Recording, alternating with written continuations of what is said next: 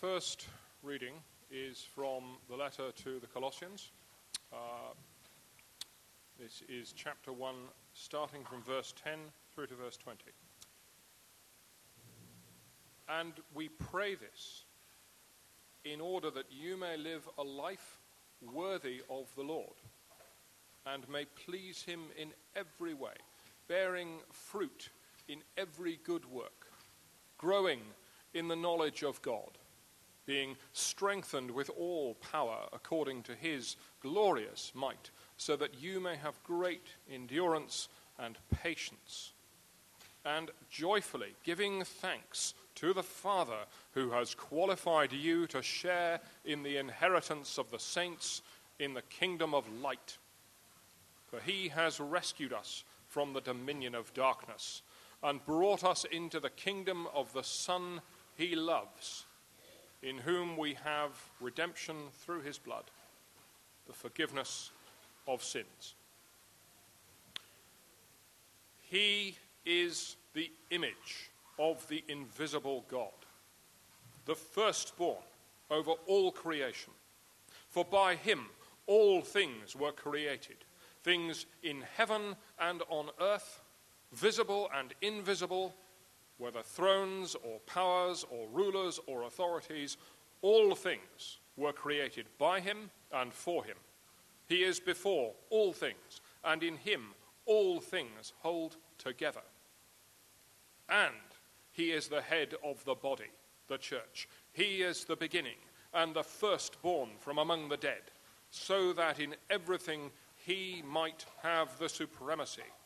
For God was pleased to have all his fullness dwell in him, and through him to reconcile to himself all things, whether things on earth or things in heaven, by making peace through his blood shed on the cross.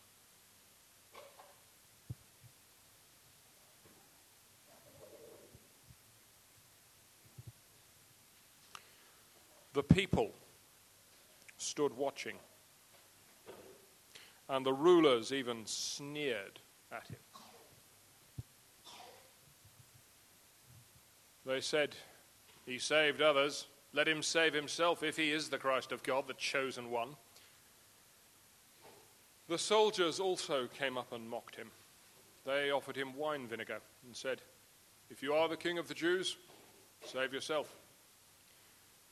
There was a written notice above him which read, This is the king of the Jews. One of the criminals who hung there hurled insults at him. Aren't you the Christ? Save yourself and us. But the other criminal rebuked him. Don't you fear God, he said, since you are under the same sentence. We are punished justly, for we are getting what our sins deserve. But this man has done nothing wrong. Then he said, Jesus, remember me when you come in your, into your kingdom. Jesus answered him, I tell you the truth. Today you will be with me in paradise.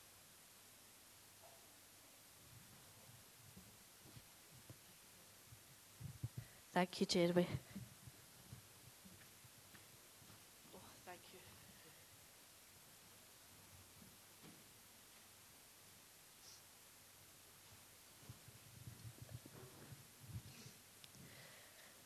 So when my son Michael was a wee boy, a game that we used to like playing in the car was If I Were King. And you would say all the things that you would do, you know, if you were king or queen. Now, I would try to be a good, you know, a good role model, you know. and, you know, and, and my, my things that I would be asking for when it was my turn would be, you know, I would want an end to poverty, you know, and I would want justice. Um, but for Michael, well, usually Michael would focus on all the horses that he would be able to buy if he was king, something that he had in common with Queen Elizabeth II. Now, this week um, I have been ill um, and I've tried to rest when I can. Um, and I've watched uh, the latest series of The Crown. You know, just a wee bit of candy floss for the brain, as my dad would say, just to kind of edge out to. Um, and so, uh, the latest, uh, and so as I've been watching it, you know, that this series is set in the 80s and early 90s, and there is this sense of, you know, duty set, you know, setting the monarch apart from the rest of humanity. You know, and you get that sense, you know, that you can see that there's these traditions, you know, that you need to live within if you're a monarch. But it's not just the monarch, it's the whole royal family. You know, and, and these traditions, you know, bring order, but they can also be oppressive. You know, yes, there's wealth, the palaces, you know, the travelling around. They travelled quite a bit about on the royal yacht in this series, you know. Um, you know, they're surrounded by the, you know, the beautiful works of art, lovely landscapes. But in return, there's this sense of denial of self and the duty to the crown and the country. And while there is the duty to the crown and the country, you know, and the monarch's not allowed to interfere with politics. The monarch has to be impartial. And so all of this creates pressure. And the impact, you know, that this has, you know, not just on the monarch, but on the family. And in the latest series, you know, we're reminded of Princess Margaret being, you know, denied permission to marry Group Captain Peter Townsend.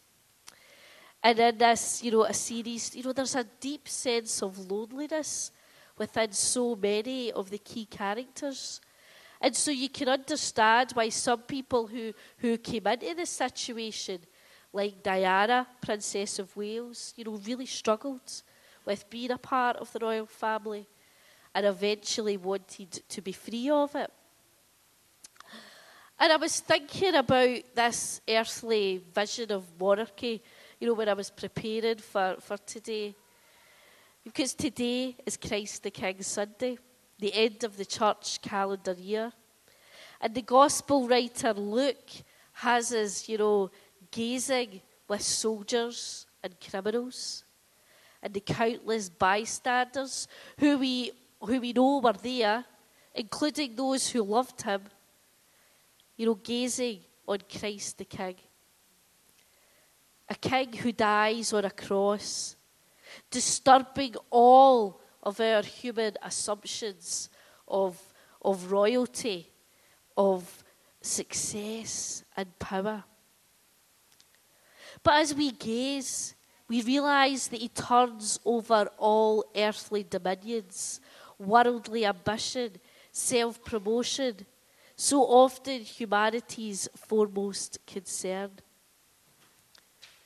We encounter Christ the King and know a presence who rules not with the arbitrary power of coercion, human charm, persuasion, personality, but with the just and gentle rule of God's truth expressed in love. And as we gaze on the vision of Christ on the cross, we can see Jesus, our King, who is fully human and fully divine. Luke's description of Jesus' crucifixion begins with a sketch of the humiliation that Jesus endures as the soldiers lift him up on the cross and gamble for his clothing.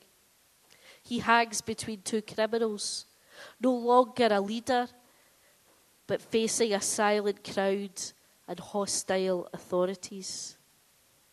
And the theme of his kingship emerges first as cruel irony.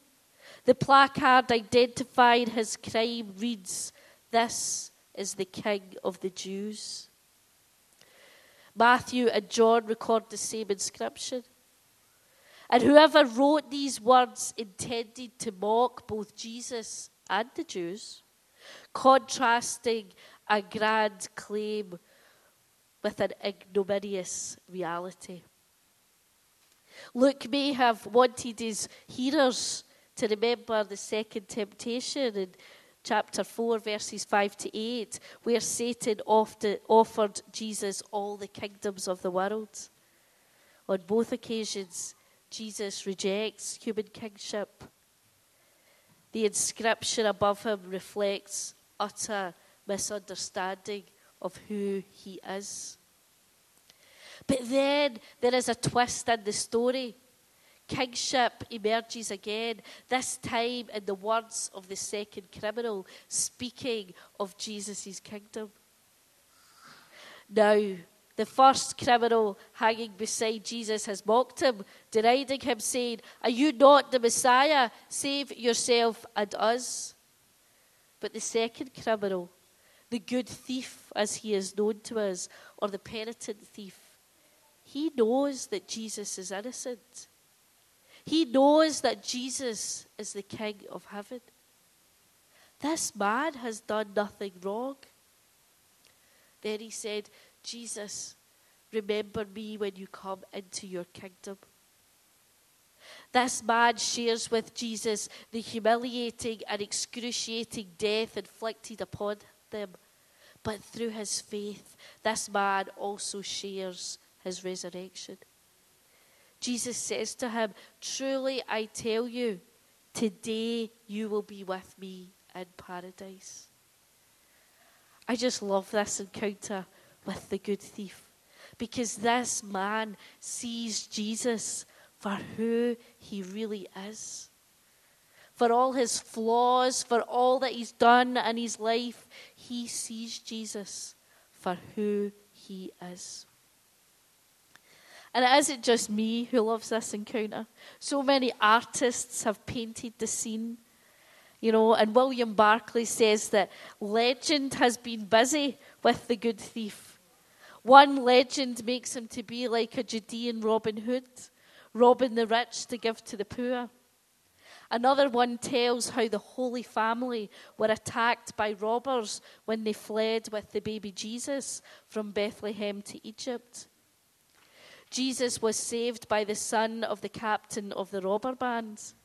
The baby, Jesus, was so lovely that the young robber could not bear to lay hands on him, but set him free, saying, O most blessed of children, if ever there comes a time for having mercy on me, then remember me and forget not this hour. The robber youth who saved baby Jesus met him again on Calvary and this time Jesus saved him. Whatever the provenance of these legends, the good thief understands that Jesus is the Son of God, is the King of heaven. But that he isn't a king that is beyond our reach. Jesus is a king who is one of us, who is beside us in our suffering, who, who we can approach at any time and He is there for us no matter what. Here we have the contrast between the rough justice of the world, which condemns someone to a horrible death for some unspecified crime, and the kingdom of King Jesus, where a criminal is welcomed as a companion and it is on the cross in his suffering that Jesus is most clearly recognizable as King, with the power even to invite someone into paradise. The botched attempt at irony with the placard is revealed as inadequate. Jesus' royal identity comes sharply into focus as he faces his own death, his own agony, and still finds room for compassion for another. As followers of Christ, we too are invited into Christ's kingdom. A knowledge that should strengthen and encourage us no matter what is happening within our lives. And what makes this kingdom so special? Well, Paul tells the Colossians in verse 16 of chapter 1 Christ the King is the source of the entire cosmos and is its unifying center. Christ the King is first in every way. And as head of the body, he is both leader and source of the church. The fullness of God dwells in him. An evocative phrase suggesting both infinite power and infinite love. This world changing presence enables reconciliation between God and humanity through Jesus' self giving on the cross. His kingship is expressed in a pivotal action of self sacrifice that breaks apart barriers between humanity and God and enables God's fullness to flow freely within humanity and the cosmos. It was God who began the whole process of salvation. It was because God so loved the world that he sent his son. God's one object in sending his son into this world was to woo humanity back to himself and to reconcile all things to himself. That reconciliation came through the blood of the cross. The cross is the proof that there is no length to which the love of God will refuse to go to win humanity's hearts. And a love like that demands an answering love. And remember that in his letter to the Colossians, Paul says that in Christ, God was reconciling all things to himself. That reconciliation extends not only to all persons, but all creation, animate and inanimate. How amazing is that? So we can get overwhelmed by the darkness that we encounter in the world. It can appear that the world is indeed evil. And remember that the world is, but remember, friends, that the world is God's and shares in the reconciliation bought by the cross.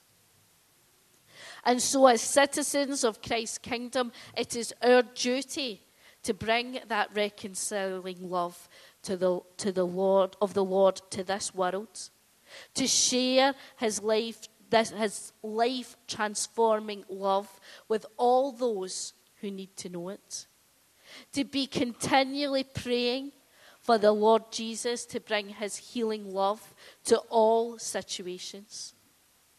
So when we feel downcast by politicians, remember who is our King? Jesus. When we feel depressed by the ongoing wars of this world, remember who is our King? Jesus. When we are overwhelmed by climate change and the barrage of negative news on our screens, remember who is our King Jesus. When we're worried about, you know, where the cost of living might lead, remember who is our King Jesus. Even as Christians, we can be influenced by the world. You know, we can partner with the spirit of fear. You know, we can be we can partner with the spirit of poverty or have anxiety, disappointment and disillusionment come over us. But shake it off because everything comes under Christ. Everything can be redeemed through Christ. What a hope we have in Christ. And no matter how good they are, no earthly monarch can ever come near to the majesty of our heavenly King. Because our King Jesus died to save us. His blood cleanses of us of our sins and reconciles us and all things to our Father God. Our King Jesus meets us in our brokenness. So, whatever the challenges, disorders, and difficulties of our lives, the cross we survey holds Christ the King. And we too can ask, Remember me when you come into your kingdom. Fully confident that nothing of our present suffering can separate us from Christ, who is the King of the way, the truth, and the love at the heart of God.